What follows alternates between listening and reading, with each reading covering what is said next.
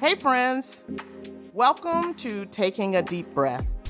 I'm your host, LaVonna Martin Floriel, and I'm thrilled to take you on a journey of stories that reflect transitions and triumphs.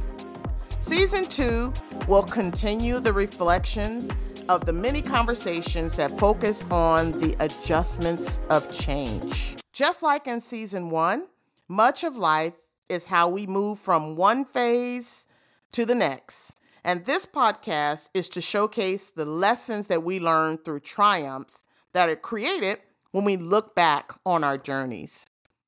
I love journaling, and that's part of how I can figure out my growth is looking back at the markers in my life and seeing how I've I wouldn't say improved, but just seeing how far I've come. And I know that I'm not alone in the recognition that life's path is never really straight. One of my favorite cartoons or uh, comics or funnies, as we used to call them when I was a child, was one called Family Circle. And there was a character, I forgot his name in it, but he was a little boy, and his mother would always send him out to go from one starting point to the end point. And he never went in a straight line. He would always go in this different paths or these circles and that's what the cartoon was you could see him leaving his home and walking around the tree and you'll see his footsteps and he would make it to his journey and his destination but it was never a straight path and i think that sometimes in life contrary to the fairy tale that we tell ourselves we don't understand that that non-straightness for lack of a better word of the path is what gives us our aha moments when we can go back and we can see those markers. This is when we learn how to exhale and to take a deep breath. So, this season, I will continue to welcome guests who will share their stories, who will give encouragement, and who will talk about how their journey continues. Well, to start off the journey, how about I talk to you just a little bit about where I am in the space right now. I like to call this the wisdom of half century life lessons learned. Yep, I said it a half a century. In 2016, I turned 50 years old. In a couple of weeks, I'm turning 57 years old. And so much has transpired from that 50 birthday celebration that I had to where I am now at 57. I'm actually calling my 57th birthday hashtag journey to 60 because I believe in celebrating life to its fullest. And why wait until I turn 60? I should start celebrating now. So that's what I'm doing. I'm to journey my way to 60. But I think that Maya Angelou said it the best.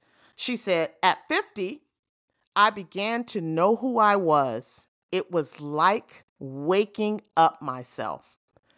I 100% agree.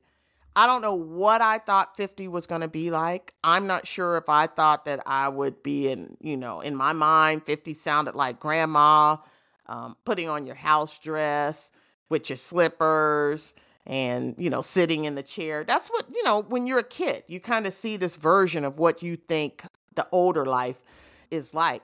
But I realized that there is still so much growth that can take place in our lives, and we have to be open to that growth. So I experienced so many things between 50 and now at 57. Here are some examples. My children hit adulthood. That was an adjustment. I've been married now longer than many people I've known my husband and I just celebrate our 30th uh, wedding anniversary at the beginning of 2023, getting ready to celebrate 31. So, you know, those are uh, changes and growth that has taken place. I am so far removed from LaVonna, the elite athlete, that I sometimes don't even think about who she was, who that person was. And for so many years, I lived in that space. I think I've also had to experience some pain, like we all have, like the pain from a loss of a friendship or the pain from moving to one part of the country to another because supporting my husband and our family with with his job and even the realization of the aging process yeah that's something that's really challenging in my mind i feel as young as ever my body is telling me something different. And I swear, I believe that if that dog was chasing me, because that's kind of sort of how I've always thought about, yeah, I will always be able to run away from that dog that's chasing me. I'm not quite so sure now that my body could handle that. So I realized that in these 50 plus years that I, because of the experiences that I had, was forced to do the hard work and take a look at myself and I like to say it caused me to wake the F up. That's what I literally had to do because I feel like I have been a walking zombie, like contorting and fitting myself into these prescribed boxes that society says that we must fit in or that I must fit in. Whether it be the box of the expectations of what family or what church or what friends I just felt like that these were unrealistic in a lot of ways expectations that I put on myself that I had to live by. And so at 50 plus years, I decided I didn't want to do that. I didn't want to be that. I didn't want to live like that anymore. I wanted to be free. I wanted to be free to live joyfully how I choose. I feel very fortunate because I had a spouse, a partner, my lover, that supports, encourages, pushes, and accepts me for who I am. It's my husband who says, go out there and enjoy life and live life to the fullest. I'm so grateful for that because that, those are aha and exhale moments for me that I can journey on and do some of the things in life that brings me happiness. I also feel like that I learned that friends in my life, they fall into different spaces that fill my heart. They fall into different ways in which that I feel fulfilled in my friendships now. Yet, I relish being alone. And as a matter of fact, it's in the aloneness is what I realize what had been missing for me. So I thought, let me look up what aloneness means as a point of reference.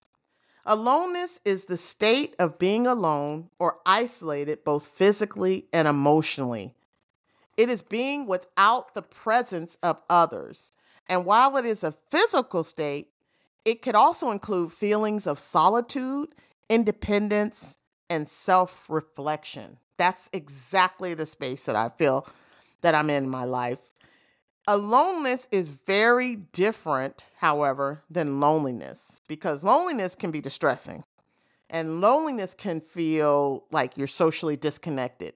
I mean, that's what COVID was. Those years of COVID for us, many people felt very lonely because of the social disconnectedness, right? Like something as simple as going into the supermarket and pushing your cart and seeing others. We we missed out on something, those kind of interactions that you know, we were rushing in with our mask on and just trying to get in and get out. And that made th- those times very difficult for people.